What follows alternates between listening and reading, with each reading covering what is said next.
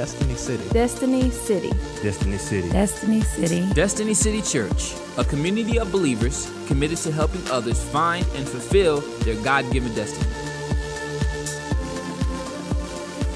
We've been now for several weeks going through what it is, uh, who, who we are, and what we believe. And here's some of the things that we believe. This is our basically our statement of faith, and I'm going to kind of go down to it till we get to the one we're on this week, which is the gifts of the Holy Spirit.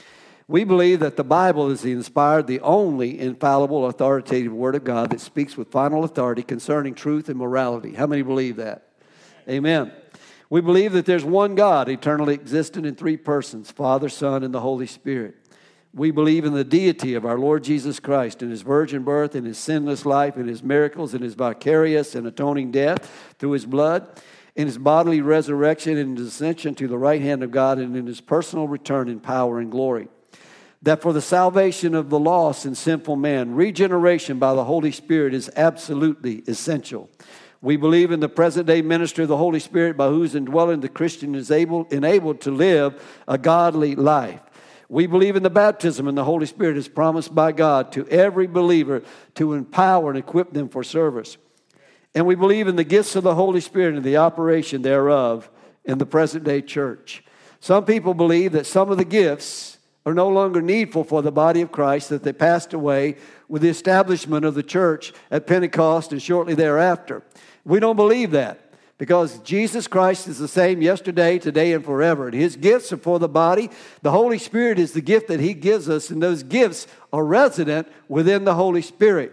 And we talked about one word that is charisma, which means uh, manifestation or manifester, and that means the dancing hand of God. So when God is, is exhibiting those gifts through us, we are the manifestors of those gifts. Last Sunday morning, we had a tremendous service, and I didn't even get to preach, but God preached. The Holy Spirit Himself preached, not with words, but rather with demonstration of people being touched and ministered to by the power of the Holy Spirit. We didn't plan it that way, but you know, when the Holy Spirit wants to move, we just move out of the way and let Him do what He wants to do. It was a glorious time, and I'm thankful for it. But um, also gave me another week to, to really hone in on this, this message this morning and to talk about the, the gifts of the Holy Spirit, what they are, and the function that they have in the body of Christ. And so let's look at the word. In 1 Corinthians chapter 12 verses 4 through 11 says now there are varieties of gifts but the same spirit. And there are varieties of effects but the same God who works all things in all persons. But to each one everybody say to each one to each one is given the manifestation of the spirit or the dancing hand of the spirit for the common good for to one is given the word of wisdom through the Spirit, and to another the word of knowledge according to the same Spirit. To another, faith by the same Spirit, and to another, gifts of healing by the one Spirit. And to another, the effecting of miracles, and to another, the, the distinguishing of spirits. To another, various kinds of tongues, and to another, the interpretation of tongues. But one and the same Spirit works in all these things, distributing to Everybody say it. Each one individually, just as he wills. So the gifts are available not to just a specific group of people. The Holy Spirit is available to anyone who wants to receive him. Jesus said, If you, being evil, know how to give good gifts to your children, how much more will the Father give the Holy Spirit to those who ask him? So all you got to do is ask for the gift. It's available for you and you can receive it. And when you do, the Holy Spirit comes to dwell in us and empower us and give us the ability to do the things that God has called us to do. The word power is the word dunamis and it means ability. Everybody say ability. More, more than just ability. I mean, each one of us has an ability. I have the ability to open a door. I don't have the ability to lift a train. But with the power of God, there's nothing impossible. There's nothing we can't do with the power of God because we have supernatural ability, dynamic dunamis. And when we look at the word dunamis, in the Greek it's dunamis. In the Latin, it would be dynamis or dynamo. So look at your neighbor and say, You're a dynamo. You're a dynamo for God. You have dynamic ability within you. A lot of us just don't realize what we have within us. God has put a deposit inside of each of us, and with that ability that God has given us, we have the ability to do great things because He's called us to it. But more importantly, He's empowered us or equipped us to do it. Now, the gifts of the Spirit are, known as the charismata. Everybody say charismata. Or the grace gifts. The gifts given by God that, that, that, that He has put within us. And to those like us who acknowledge and practice these gifts are labeled as charismatics or Pentecostals. Anybody ever heard that phrase? Pentecostals. We made denominations out of it, but it's more than just a denomination. It is who we are as people. It's our characterizations of, of that, and we've been labeled with that just as Christians were labeled as Christians. You know, the Christians were first called Christians in Antioch. You know who called them Christians? It wasn't the church people that called them Christians. It was people outside said, look at those Christians. It means followers of Jesus, followers of Christ. So we are charismatics because we've been labeled as charismatics because we express or use the gifts of the Holy Spirit. We're not afraid to speak in tongues. As a matter of fact, Paul says, I pray that you all speak in tongues. He said, I thank God that I speak in tongues more than you all. So he was a charismatic, Pentecostal kind of guy. We could see that he operated in the gifts of the Spirit. He wasn't afraid of them, but rather he used them. So that's what God has given us these gifts for. They've been given to the church to build up the church, to empower the church, to be the church, and to go and do what the church is called to do. That's to reach the lost, to heal the sick, to set those that are in bondage free, not just to come to church and speak in tongues to one another. That doesn't do us any good. You know, when we go before God and we pray in the Spirit, that's a good thing. But if all we do is come and operate just in the, in the four walls of the church, we're not benefiting God or anyone else. Matter of fact, sometimes we cause a lot of confusion when we do that. You know, Paul says, I would that you all speak in tongues, but I would rather that you prophesy because when you prophesy, you're bringing comfort, you're bringing edification, you're bringing encouragement to one another when you prophesy because you understand what's being said. But if you speak in tongues to one another, nobody understands. He said, You might be giving thanks well enough, but who knows what you're saying? It's like when I go to Mexico, you know, things are lost in translation. Uh, just a couple of years ago, I was there and, and, and, and I, I used an illustration. I said, you know, if we allow sin in our lives, it's like someone letting water into a ship. Well, those you Navy people know if there's water in a ship, that's a bad thing, right? But if a ship is in the water, that's a good thing. It's where it belongs, right? And so I had a guy translating for me, only he misunderstood what I said. He was from East LA. You know, in East LA, they say ship like sheep.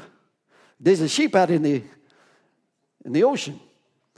So when I said sh- ship, he thought I meant sheep. So he translated if a sheep is in the water, that's a good thing.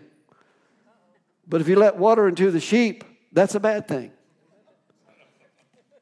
And everybody looked at me like I was from outer space or something. They're all like, so after the meeting, we go out to have a have a taco. You know, we're sitting around the table, and the and and, and my traveling companion Emer, you know, who who is Guatemalan, he says, Pastor Don, when you speak it this morning, you say something made no sense. I said, What did I say? He said, You say, when the sheep is in the water, that's a good thing. How is it a good thing if the sheep is in the water? And if water gets in the sheep, that's a bad thing. Sheep got to drink. I'm like, did I say that? He said, Well, that's what he said. Oh, then I understood. Joshua was from East LA. So lost in translation. So, anyway, when we speak in tongues sometimes, people don't understand what we're saying.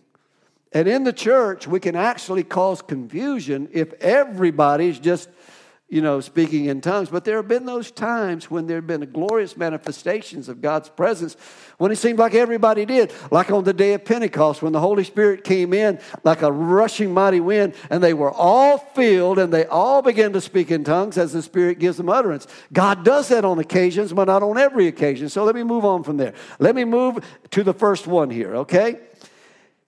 The gifts of, this, the gifts can be categorized as the following the revelation gifts, first of all, which are the word of wisdom, the word of knowledge, and the discerning of spirits. And that's understanding gifts, which produce insight into revealed truth and which convey the mind of God or God's thoughts.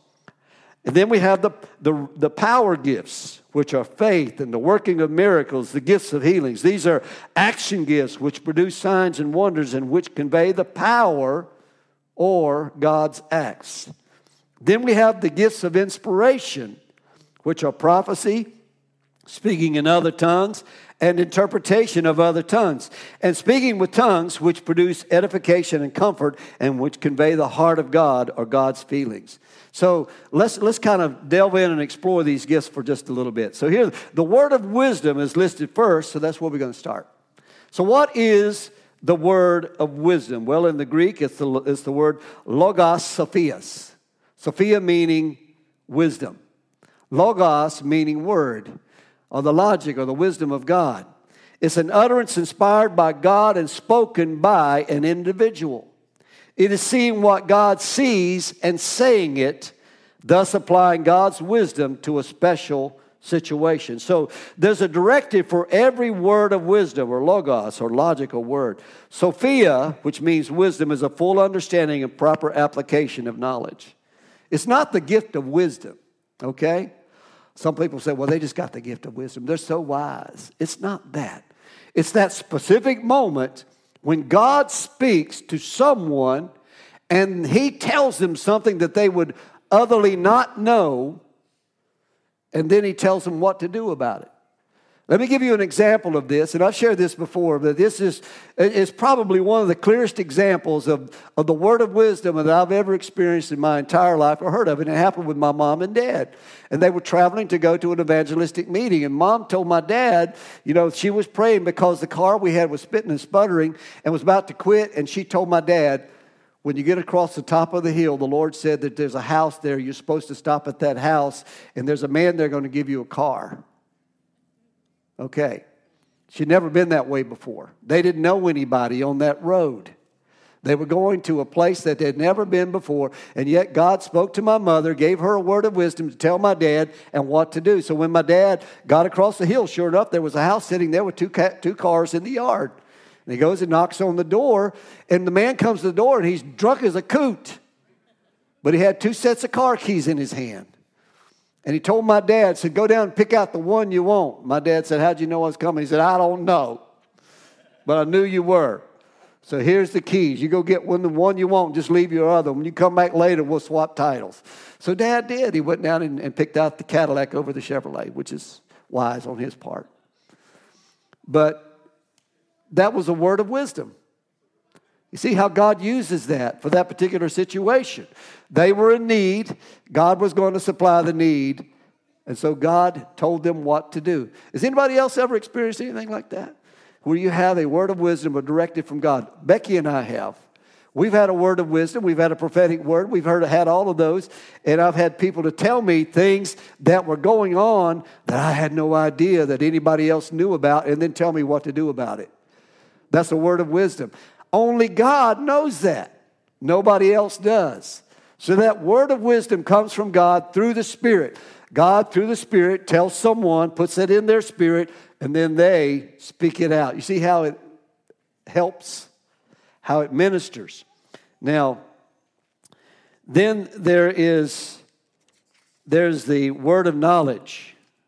The Greek, if you want to know the Greek, is the word logos gnosis and it means an utterance inspired by God and spoken by an individual. It's insight into the things freely given to us by God. Now, example of this is found in 1 Corinthians chapter 2. This is the Passion Translation. It says, For we did not receive the spirit of, of this world, of this world's system, but the Spirit of God, so that we might come to understand and experience all that grace has lavished upon us. It shares the truth which the Spirit wishes declared concerning a specific occasion with a practical application of outpouring of God's love. This, there's no directive for the word of knowledge. In Acts chapter 14, verses 7 through 14, it says, From Tyre we walked to the town of Acco and greeted the believers there with peace.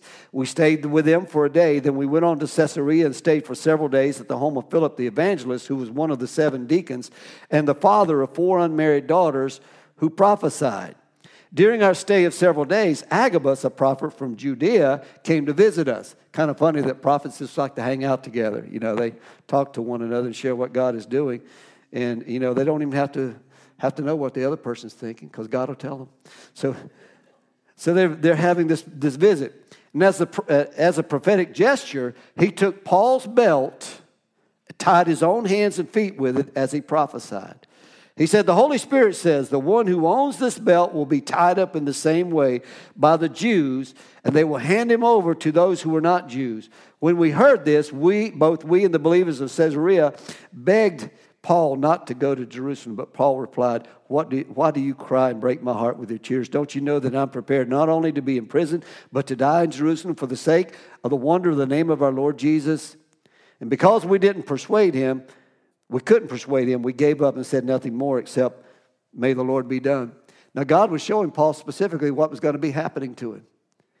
Sometimes God will tell us things, and you know, we have the right then to make a decision. Paul could have chosen not to go there. Paul could have said, I'm not going there. You know, I know, I know now what they're going to do. So, but Paul said, No, I'm ready to go. I'm ready to die because I love my people so much that I'm willing to go and to die for them if that's what it takes to give them the gospel. Would that we were as strong in our, our, our drive and our ambition for that. We were just at the EFI conference a couple, or uh, last week basically, and uh, Larry Cockrum, who is over our uh, our Hispanic congregations in all of EFI, which is growing, by the way, exponentially. We had to have two conferences because we had a Hispanic conference and then we had the English speaking conference. But Larry was sharing about God told him to go to Nepal. How many ever heard, heard of Nepal? How many ever been there? Well, Larry hadn't till then. And he's like, God, what do you, what do you want me? God wanted him to go. He had no idea where he was going, but he went under the direction of the Holy Spirit and he prayed as he was going. And, and, and Philip went with him, who was uh, the chairman of EFI. And Larry said, you know, when they got there, he said it was really hot and said, you know, Philip couldn't stand the heat. And, and so he went back home. And Larry said, the heat don't really bother me. He said, but just, I just don't want to get beat. so he was more concerned about getting beaten, but he was willing to do it anyway. So they went to a, an indigenous tribe who had never, ever heard the gospel of Jesus Christ. God led them there. And I, wish I could just remember all the details of the story. But the long and short of it is because of Larry's willingness to go and to minister to these people, God took him directly to the chief and the chief got saved. And it was so cool because Larry said that the chief then, after he had given his heart to Jesus, after he had responded to the gospel, he got all the people of the village together and then basically told them, You must receive this Jesus. You must give your heart to him. So they all did, you know, because the chief said to. But uh, I don't know, you know, uh, obviously it took because they established a church there. So we have a thriving church in that indigenous area where Larry was told to go. Larry had to be willing to go, but Larry went because he was being led by the Holy Spirit to go to this particular area. And the Holy Spirit must have given him a word of knowledge concerning that because he went. So now, Paul's thing was, may the will of the Lord be done. And so we need to look at things that way too. May the will of the Lord be done. Then there's faith. It's not just saving faith. Ephesians chapter 2, verse 8 says, For by grace you are saved through faith. Okay? It's not just saving faith, okay? We all have to have faith in order to be saved. We have to trust Jesus. We have to trust in the blood of Jesus and what he's done in his sacrificial work. This is more than that. It's it is the, the word pistis, everybody say pistis or pistis or however you want to pronounce it. It's the mysterious surge of confidence which sometimes arises within a person faced with a specific situation or need. You ever had those moments where faith just arises in you? You're willing to do whatever. It doesn't bother you, whatever. You're willing to do it. Several years ago, uh, Bishop Miles asked Becky and I if we would go to Russia. And we'd never been to Russia before. And I told him, I said, you know, Bishop, I really don't have the funds to go, but if the Lord provides, I'll go. That's kind of a nice way of saying I'll just put it in the Lord's hands and I'll just go about my business. I really, you know, I wanted to go, but I didn't have the money to go. And so one Sunday morning, which happened to be Mission Sunday at the church I was pastoring at the time, I told our missions director, I said, uh, um, you know, Bishop asked me to go to, to Russia. He said, You going? I said, I don't have the money to go to Russia. That's quite an expensive trip. And uh, he said, Well, what did you tell Bishop? I said, Well, I told him that if the Lord supplied the need, I would go. He didn't say anything. So when he got up to take the missions offering that morning, he says, I'm going to do something this morning I, have never done before. And he says, he said, it's easier for me to probably get forgiveness and it is permission, so I'm just going to do it. And he said, Pastor's been asked to go to Russia. Bishop Miles asked him to go. And we believe he should go, or I believe he should. If you believe with me, would you be willing to give this morning so we can go? And I'm sitting there like, But he took up an offering. And folks, I was blown away the response. It was over $13,000 that came in for me to go to Russia, which meant I could take Becky with me too, which is great because we were gone for like 12 days. And, and there was so much that happened in that I could tell you all the stories that went along with it.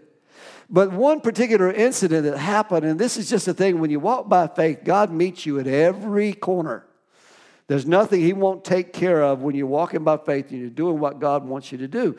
Well, we were catching a flight out of Atlanta, Georgia to Moscow, a direct flight. And so we had to be there at a certain time. So we left out of plenty of time that morning, but we'd been asked to stop at Spartanburg to pick up an offering to take with us to, to give to one of the pastors. So we did. We allowed ourselves plenty of time. We left Spartanburg. We drove straight down 85. I had not been to the Atlanta airport in years, and I did not realize that they had redirected the traffic there. They had changed everything around. So, you know, as I'm riding along, used to go down 85, there's the airport. Anybody remember that? And so that's what I was looking for, only I never saw it.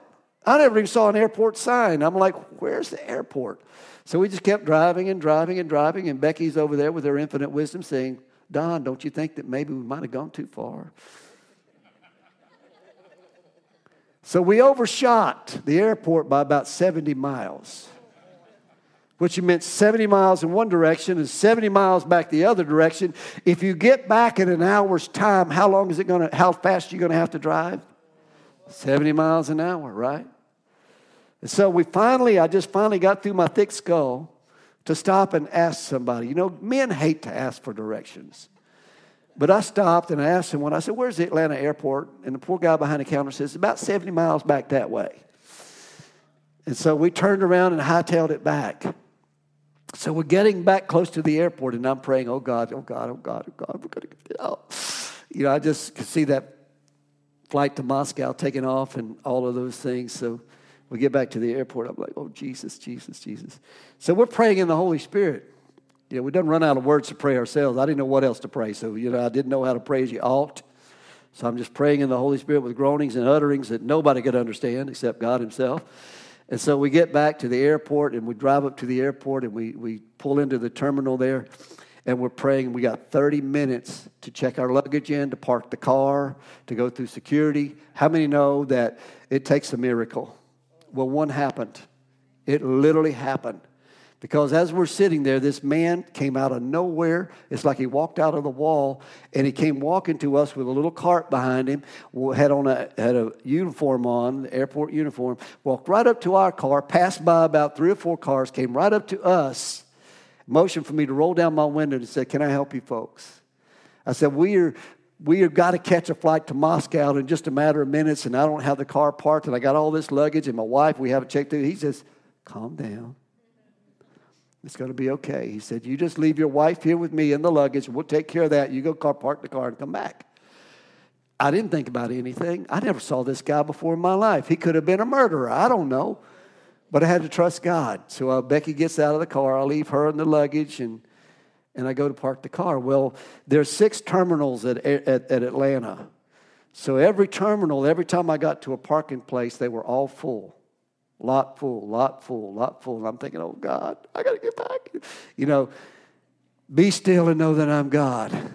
Be anxious for nothing. So I'm thinking all those scriptures, you know, and peace be still, and all these other scriptures I can think of. And I'm just like, and then I see a sign that says, just like one car pulled out and the light, the little sign changed. You know, lot full to space available. So I pulled in, and the first spot when I got in was available. So I pulled into it.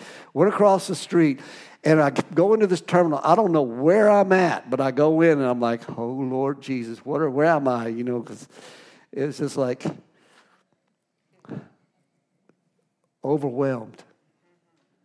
I'm like, Lord, you got to help me. And I no sooner stepped into this place than my phone rings, my cell phone. So I reach and I grab my cell phone, I open it, and it's this guy. Pastor, where are you? I says, I don't know. he said, Well, just stay on the phone. He says, What does it look like where you are? Describe your surroundings. So I described what it looked like. I said, Oh, I know where you are. He said, Just stay on the phone. In about 30 seconds, he comes walking up. I'm like, How did he get from there to here in that little. So he just says, Follow me, Pastor. So I followed him. We went down some stairs, got on a tram, went back to the other place. We get back there, and this guy takes me. I said, Where's my wife? He said, She's okay. She's already on the plane. So I get back. He walks me through. We go right past security, right up to the door of the plane. Another miracle. How many of you have ever known uh, security lets you do that? Never. Never. So we walk right up to the plane. They're standing there waiting for me with a big smile. I walk in. The people up front clap their hands. I go and take my seat, and we prepare for takeoff. And I'm sitting there processing what just happened. And I'm like, Becky looked at me. She says, Don. I said, Yeah. Do you, are you thinking what I'm thinking? I said, Yeah. An angel, right? Yeah. She said, but I hope you don't mind. She says, I, I gave him I gave him a fifty dollar tip. I said, I hope you don't mind. I did too.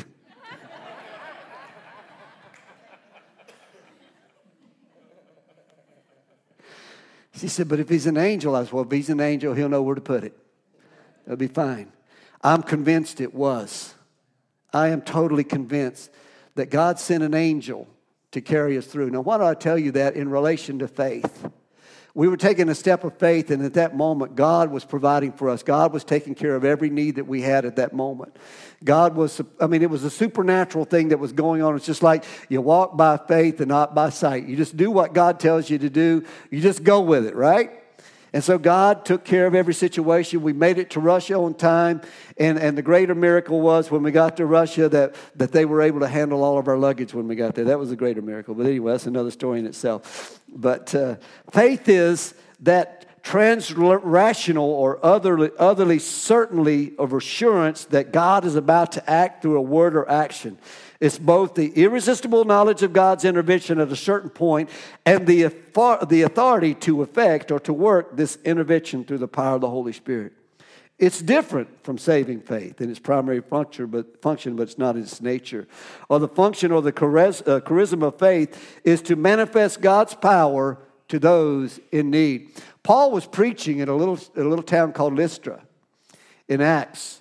And he was preaching, and as he was preaching, there was a man sitting there who had been lame in his feet from his birth up. He'd never walked before, probably about 40 years of age. And as he's preaching, Paul discerns that that man has faith to be healed. So he says to the man, I perceive that you have faith to be healed. Stand up and be healed. And the man stood up and he was healed. So there was a, a word of wisdom that came to Paul concerning that man, but there was a gift of faith in that man to believe God because of the word that had been planted in his heart. Faith comes by hearing and hearing by the word of God. You see, it works in both directions. Now, it was Paul's faith that caused that man to stand up. But it was that man's faith that caused him to stand up as well. And both of them working in tandem through the power of the Holy Spirit, that man was healed. It's just like Peter at the gate called beautiful. Now, if the man who had sat there from birth up and had reached out to, out to Peter and John, and when they told him, I don't have any silver or gold, but what I do have, I give it to you in the name of Jesus, rise up and walk. If he would have pulled his hand back, he would have still been sitting there, and the story would never have been written. But he reached out his hand, and Peter took it and raised him up, and the man was healed. You see how faith works. Is that moment, in that moment when God speaks to us and faith is generated. It's hard to explain. Sometimes it's unexplainable. Then there are gifts of healings. The gifts of healings are plural. These are the actual events of healings themselves which sick persons receive. Someone may say, Well, I have the gift of healing. Yes, you do. If you're a believer, the gift of healing is resident within you. But not just that you walk around as a healer, touching everybody and healing them everywhere you go. If we could do that, we could walk into the hospitals, clean them out, shut down the medical establishments because there would be no need for them, right? But there are gifts of healings. There are times when God moves supernaturally through people to bring forth healing. Now, in an atmosphere of faith and belief, there's healings that take place. I shared my our, our experiences as being at a Benny Hinn crusade. Regardless of what you think of Benny Hinn, let me tell you, God is real and his power is real. I've seen it. I've seen it with my own eyes.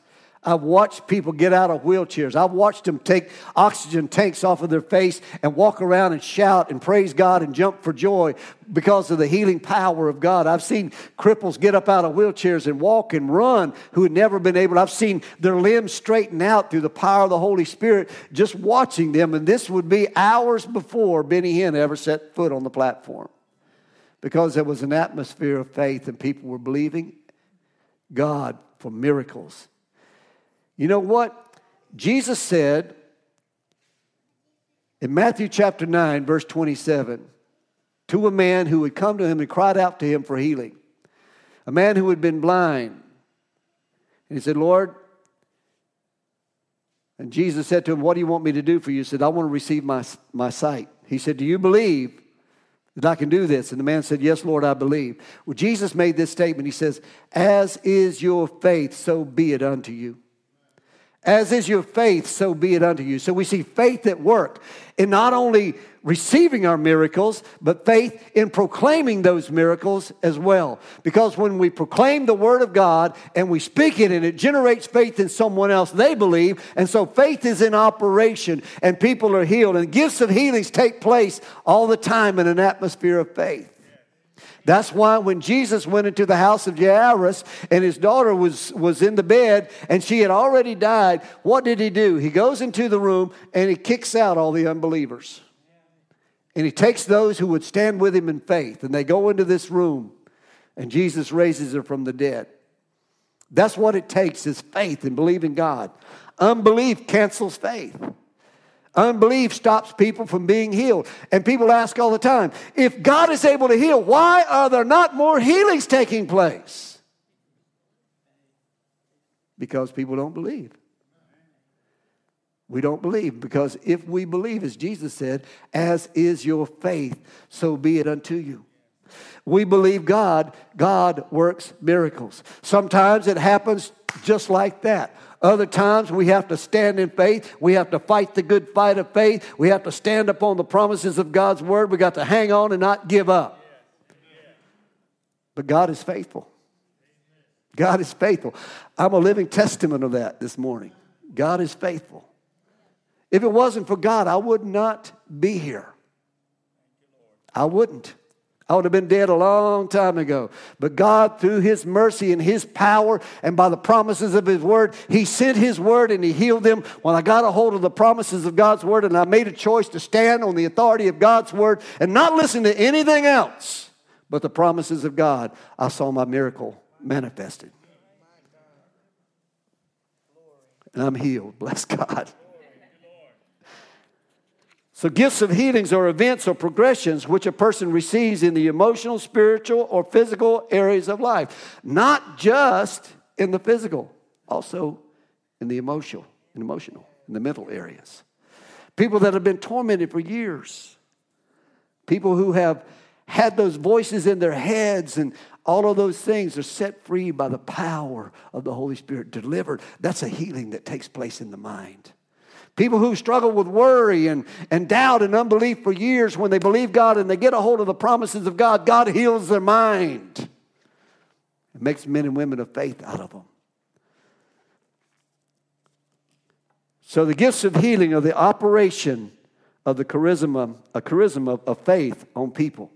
Then we have the working of miracles. This is the effects of miracles of powers.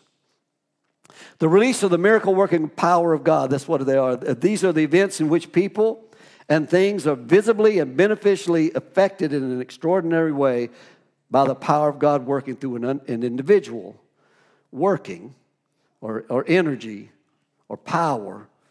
It's the dunamis of God, of the operation of the charisma of faith on things or situations.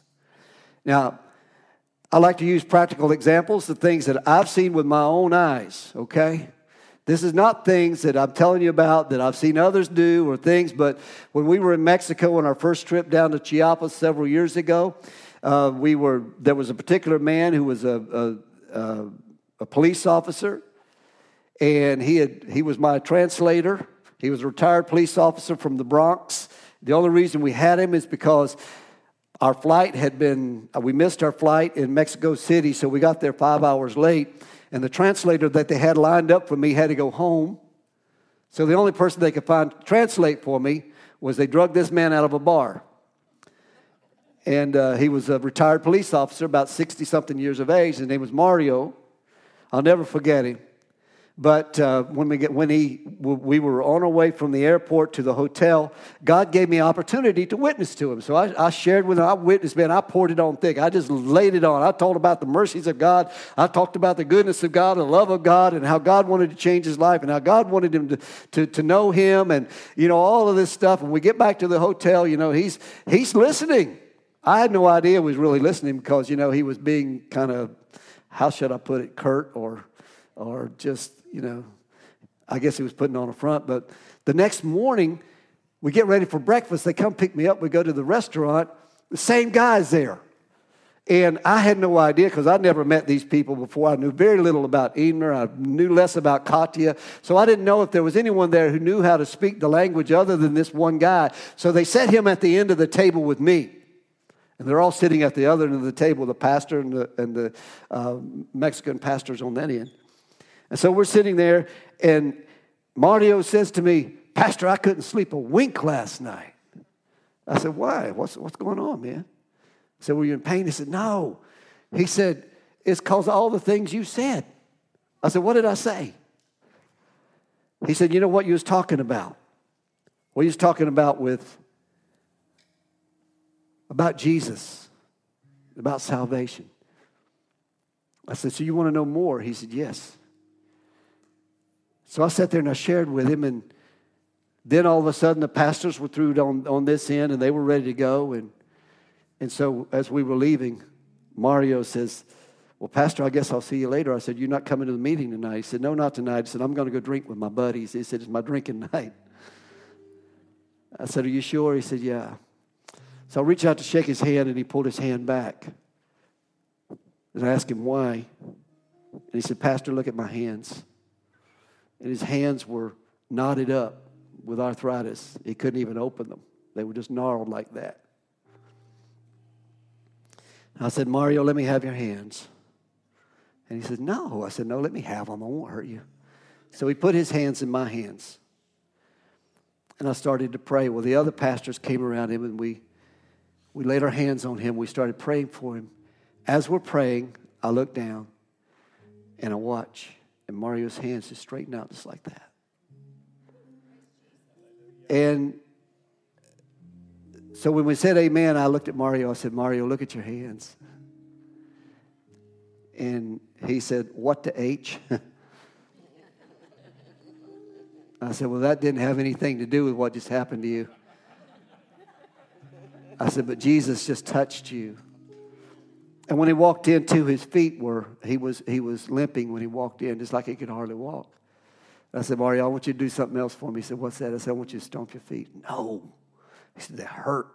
I said, They don't hurt anymore, Mario. He said, Man, I got heel spurs. I got arthritis in my feet that hurt so bad I can hardly walk. I said, Not anymore, Mario. Just stomp your feet. So he started tapping his foot like that, and then he starts, you know, the next thing you know, he was doing like he was doing a, a mountain jig or something, you know, it's crazy. And God healed that man. And the short story of the night, that very night, he came to the meeting. He gave his heart to Jesus and six other people. God did a miracle. God does miracles all the time. I can tell you more and more miracles. You know, I'm a miracle. God healed me of asthma when I was an 18 month old child. My brother fell out of a car, put 140 some stitches in his head. He was a hemophiliac. God gave him life. He, he passed away three years ago, 62 years of age. He should have made it past that moment, but God healed him. See, God is a God of miracles. And the, and the gifts that He has given us, He's put those gifts inside of us. We are the manifestors of those gifts. All we have to do is be willing to be the dancing hand of God, to let him use us to orchestrate these gifts in the lives of people. It's not you who are called upon to just turn them on and off just at a moment. It's up to you to be obedient to the Holy Spirit as to when you operate in those gifts.